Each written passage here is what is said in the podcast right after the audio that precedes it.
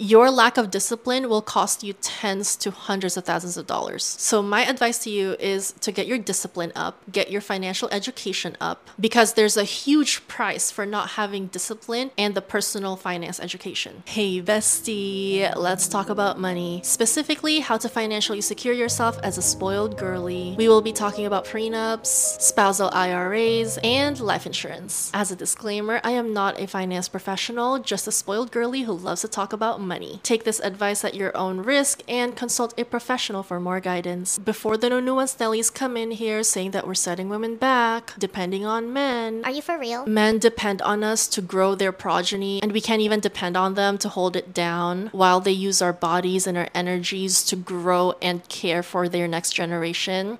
Are you like so for real right now? Making it easier for men to access and exploit women in a patriarchy, telling us that women shouldn't vet men for financial ability and willingness to provide because it's regressive. When it is us who bear the biological responsibilities, the lost time, the lost labor, the opportunity cost, all for a shared goal. While these men get fatherhood benefits at work, and us women in turn get the motherhood penalty, plus all the demerits and costs that women bear to engage in our biological imperative like What's so regressive about telling women that we're already doing enough growing a human being? We're already doing enough stepping back from the workforce. We're already doing enough scaling back our participation in the labor market because we want to accomplish a shared goal that we have with these men. Y'all are really telling us women that commanding provision from these men who subject us to all these sacrifices and risks for a shared goal, all while benefiting from said sacrifices and risks, is anti women, regressive, harmful. I'm over it. For the record, the least these men can do is pay.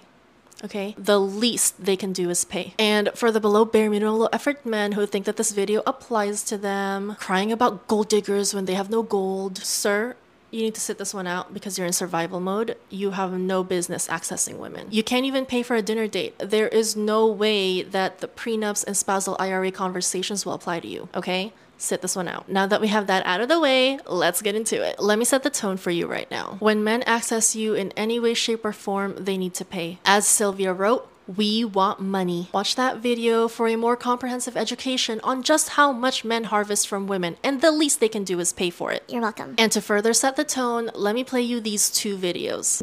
A man who uses a woman to walk inside the house free so that he can walk outside the house for pay isn't a provider. He's a gold digger. So the other day on Instagram, I reshared this tweet. Men don't support their wives who stay at home to raise their children. Women support men's careers by providing unpaid childcare, housework, meals, and overall family life management services. And I had a friend respond to that with such a good point that I think it's well worth sharing on this platform as well. So I did some research and I was looking for a city in the United States that had a very average cost of living. I decided on was Charlotte, North Carolina. On this website, the cost of living score is based on the US average of 100, and amount below 100 means Charlotte is cheaper than the US average, and it is 99.7, so it's very close. Most of the other sites that I saw said Charlotte was actually below the cost of average by a couple percentage points, so I think this is a pretty good measure. Then I looked up what is the average cost of a nanny in Charlotte, North Carolina. The average cost is $14.68 an hour. Now, for simplicity's sake, that is the hourly rate I'm going to use, but I do want to point out that all of these factors, other than the part time, would increase the hourly rate just for having a driver's license. That pushes the hourly rate over $16 an hour. But right now, we're working with $14.68. So let's say you needed a nanny for your working hours. So we're going to say 40 hours a week. I'm not factoring in lunches, I'm not factoring in travel time, just a blanket statement 40 hours a week. That would cost you $587 a week. $30,500 a year. And that's just for the nanny. That does not include grocery shopping, meal preparation, household chores, household management. It does not include any of that. And if you want it to include that, you will have to pay even more. So I want you to think about it this way. If you have a partner that stays at home with your children full time, which also, by the way, the price would also go up depending on what type of child needs care. If something were to happen to that partner tragically that they were no more and you had to then pay for the services that they were providing for free just for your working hours, you would have to find an additional 30 grand. And again, to reemphasize, that does not even include housework, laundry, groceries, meal prep, none of that. Simply to watch your kids for your working hours, you would have to find an additional 30 grand. And your partner that you're supporting is doing that for free. And this is why we say domestic labor is unappreciated, because that labor is not valued when it's within the context of a relationship. But if you were ever to be put in a position where you had to value it financially, you would be out over 30 grand a year on average. God help your soul if you live somewhere like Seattle, New York, Chicago. God help you if you ever got put in that position. So, can we please, as a society, start valuing the work and the labor that goes into running a household? It matters. Do you get it now? Just because domestic labor comes naturally to you, just because it's easy for you, doesn't mean that your labor has no value. Think of it this way just because your nine to five is easy to you, like you think accounting is easy, you think marketing is easy, doesn't mean that you should stop getting paid for it just because it's easy and it comes natural to you. So, why would your domestic labor be any different? Because at the end of the day, your labor at your workplace, your employer benefits from it. At the end of the day, your male partner benefits from your labor in the home. Even the mental labor of managing this man's labor is labor in and of itself. So I see women putting their men on pips, giving their men chore charts, and administrating and managing this man's labor, making sure that he did it right, making sure that he did it at all. What is happening? That in itself is labor. And this man dares to make you subsidize half of his existence. Can we not? Like, bestie, you need to grow some self worth. It's sad. It really is. And I'm not saying that to make you feel bad if that's your situation. I'm just waking you up to how that is not normal. And I hate that it has been normalized for us. Just because something has been normalized doesn't mean that it should be normal. If you're in the girlfriend boyfriend stage, it's just gonna get worse. As you progress more in this relationship, he will lean back more and more, and you will have to do more and more. The worst relationship that you can place yourself into is when you're always doing. A man putting you in the doing mode, in the doing energy, in the proving energy, that's a red flag. If you're the one who's always doing the labor of keeping up this relationship, of keeping up the home, keeping up this man's existence, it's not gonna work out, bestie. You will suffer. This man will make you suffer. Back to the topic from a previous video, we talked about how categorizing and quantifying your own labor prevents your own exploitation, and how men paying for access to us by protecting and providing alleviates the exploitative nature of male female relationships. So let's talk about how to get paid. And the very first thing we need to discuss is opportunity cost. We touched on opportunity cost in this class, so if you missed it, I will need a one pager, double spaces fine. The reality of our biology as women is that our fertility exists within a small window versus that of men. So if you desire children, you have to find a stable partner within that window. If you desire children, big if. Choosing a certain man to partner with is at the cost of not choosing another man to partner with. Every choice has a trade off. And if you choose wrong, the consequences for women are more biologically and financially severe. So it is up to us to be choosy. And that's why there are financial safeguards available to us women to alleviate the impact of these costs. Actually, these safeguards are available to both men and women, but this is the Spoiled Girly support group. We only talk about spoiled things. Get your own support group, okay? So done with people invading our spaces and it's not even your space. Women's time is much more valuable. So any man taking up your time and making you incur these opportunity costs have to compensate you for the opportunity costs. This is why it always baffled me whenever men who became successful within their marriage complained that their wife took everything. Men who kept their wives within the maximum tolerable level of unhappiness and then complained that their wives left with their equity and alimony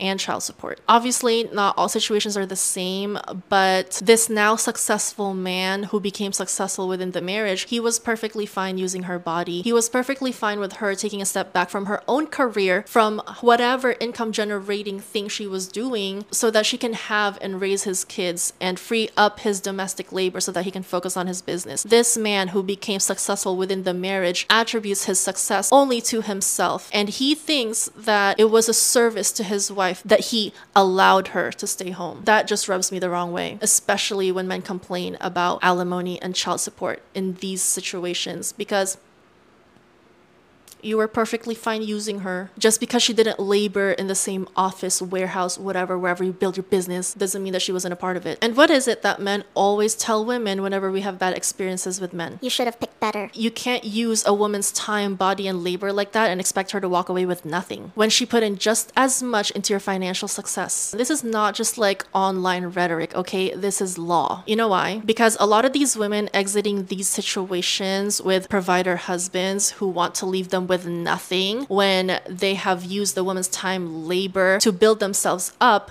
you know, because they're the original gold diggers, by the way. If current laws did not hold these men accountable, no one will. So the government stepped in and made these provisions for alimony and child support. Certain states have different laws, so you need to do your research. And any man who complains about child support and alimony, that is a red flag. If you're dating a divorced man and he complains about his ex wife, All the alimony, the child support.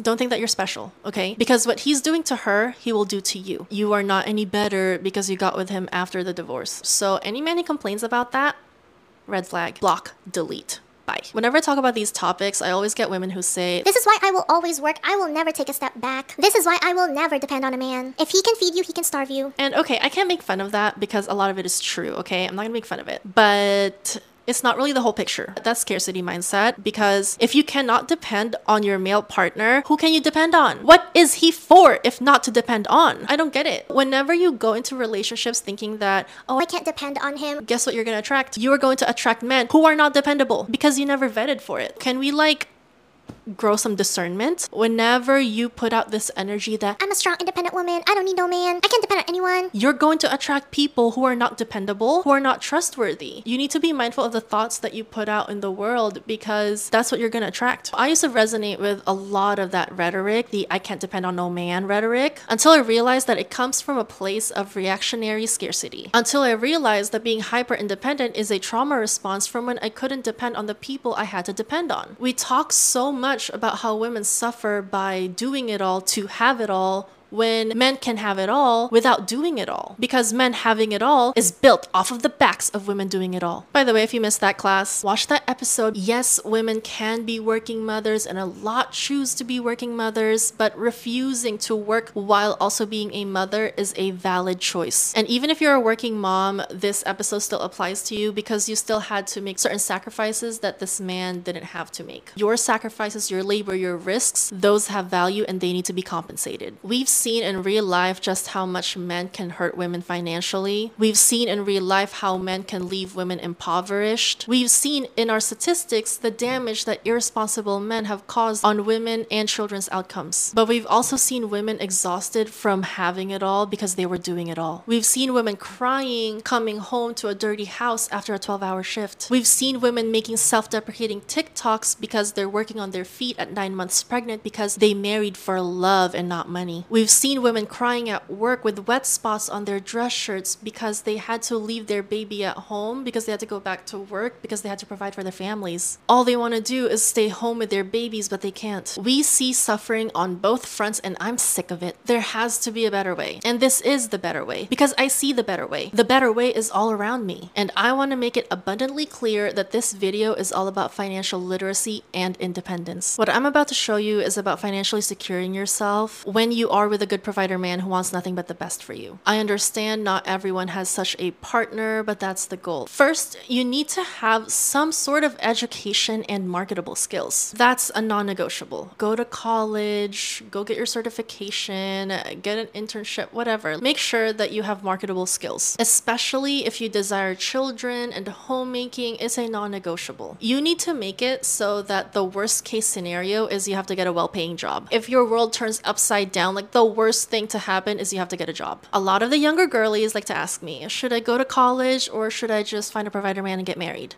Bestie, if you can go to college, go to college. Then get married. Do what you need to do to develop a self concept. Education is one of those things that expands your choice and not limits your choice. The world can be your oyster if you make decisions that expand your choice. College education is one of those things that also confers cultural and social capital on you, and that social and cultural capital you can then use to move in spaces that you want to be in. It doesn't have to be from a university, it could be from anywhere as long as it results in marketable skills for you, marketable skills that you can keep up over time. Because to be honest, being a spoiled girly, you have a lot of free time, especially if you don't have kids. You have so much free time. Like, there's so much free time when you are a spoiled girly. So what else are you going to do? You are going to keep up your marketable skills. And a lot of the time, these marketable skills are things that come naturally to you. We've talked about that in past classes is you need to go the path of least resistance. Whatever comes naturally to you. Like I love talking, so this is it. This is my marketable skill. Communications. I wasn't a communications major, but here I am. It doesn't have to be anything extra. As long as you can get like a job that can sustain you no matter what, you're good. Get your education up. One thing you need to keep in mind as well is that if you want highly educated, high performing children, these traits stem from the mother's education, less so the father's. So, whatever you want to see in your children in that department, you have to embody it in yourself. That also explains why a lot of these high earning earning, high performing men, they tend to be with women who are also high earning, high performing because even though the woman doesn't work as much as she did before children, she can still pass on these traits, the genetics, the habits that made her high performing and high earning to her children so that they can be high earning and high performing. So let's talk about prenups. A lot of women have this general automatic negative gut reaction to prenups because the perception is that you're going to get screwed over, that it is to your disadvantage if a man makes you sign a prenup. Bestie, prenups are supposed to benefit the both of you, especially if you're a high earning girly, you have assets if you're that girly, then you're probably not even worried about a prenup because you're the one who wants a man to sign a prenup. But if you're a girly who is asked to sign a prenup, especially if it's a good relationship, like he's a really good guy and he asks you to sign a prenup because he's financially literate, It's giving financial literacy. if you get asked to sign a prenup, it's not a big deal. Here's what you're gonna do you Google best ex city divorce lawyer. Have him represent you in your prenup negotiations. Your lawyer will know the certain terms and stipulations that you want to put in your prenup. They will advocate for you because they're your lawyer. Don't get all frazzled that you got asked to sign a prenup. Like it's supposed to be for your benefit too. Don't get mad. Get paid. Let's talk about spousal IRAs. A spousal IRA is a strategy that allows a working spouse to invest in the name of a non working spouse with no income or very little income. To invest in an IRA, usually you need to have earned income, but if you're not working, your husband can invest in your IRA for you. You have two decisions to make what type of IRA and which institution to open the account with. People usually choose between traditional and Roth. Each has its own pros and cons, but here's the down low. If you invest in a traditional IRA now, you don't pay taxes now on that earned income, but you do when you withdraw when you retire. A lot of people use it as a way to lower their taxable income for the year. If you choose a Roth IRA, you pay taxes now, but you don't have to when you withdraw when you retire. So the difference is basically when you pay the taxes. Who owns the spousal IRA account? Ownership of assets within a marriage, it can be complicated, but in general, the spousal IRA is in the name of the spouse that the investment account is for, not necessarily the name of the spouse that is putting money in. So do with that information what you will. IRAs do have income limits. So if you're spoiled girly dating a higher earner, this might not even apply to you. And this brings us to standard brokerage accounts. A standard brokerage account is an investment account that allows you to trade stocks, bonds, mutual funds, and ETFs. We will touch Proverbs 31 woman in a future episode, and a lot of this plays into that. A lot of spoiled girly Proverbs 31 women do that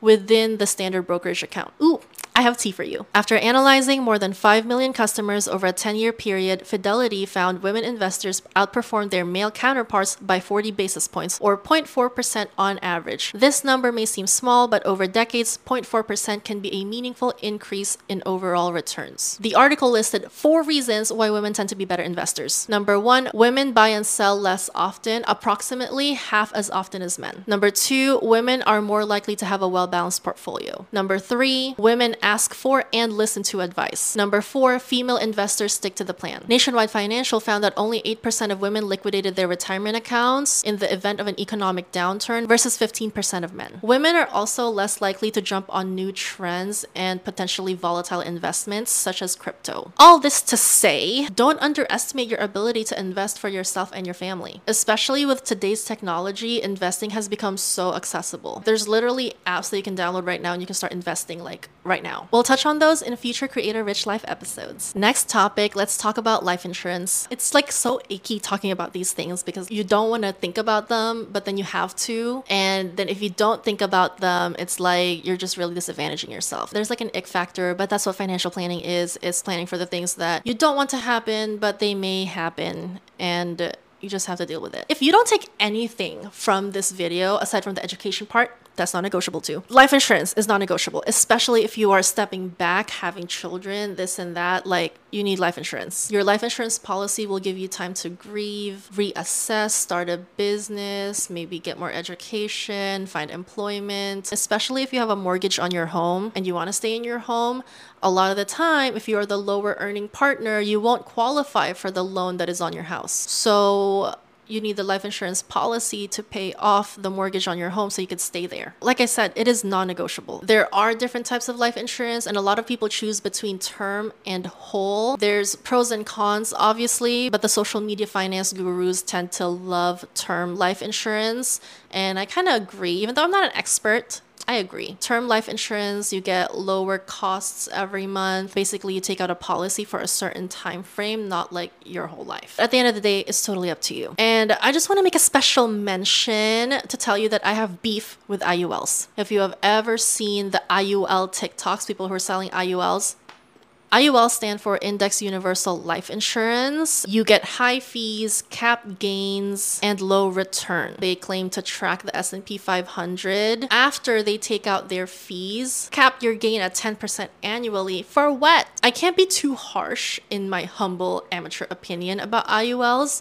for a lot of people who don't have the background and the discipline to invest by themselves, it's better than nothing. Which gets me to this point. Your lack of discipline will cost you tens to hundreds of thousands of dollars. So, my advice to you is to get your discipline up, get your financial education up, because there's a huge price for not having discipline and the personal finance education. In summary, being a spoiled girly, being with a provider doesn't mean that you're automatically financially disadvantaged. There are ways that you can protect yourself financially and grow your family's wealth passively when you step out of the workforce to fulfill your shared goals. That's all I have for you today. I just wanted to let you know that you have so many options in this world, and that if you make decisions expanding your choice, the world is literally your oyster. Now get that bag, bestie.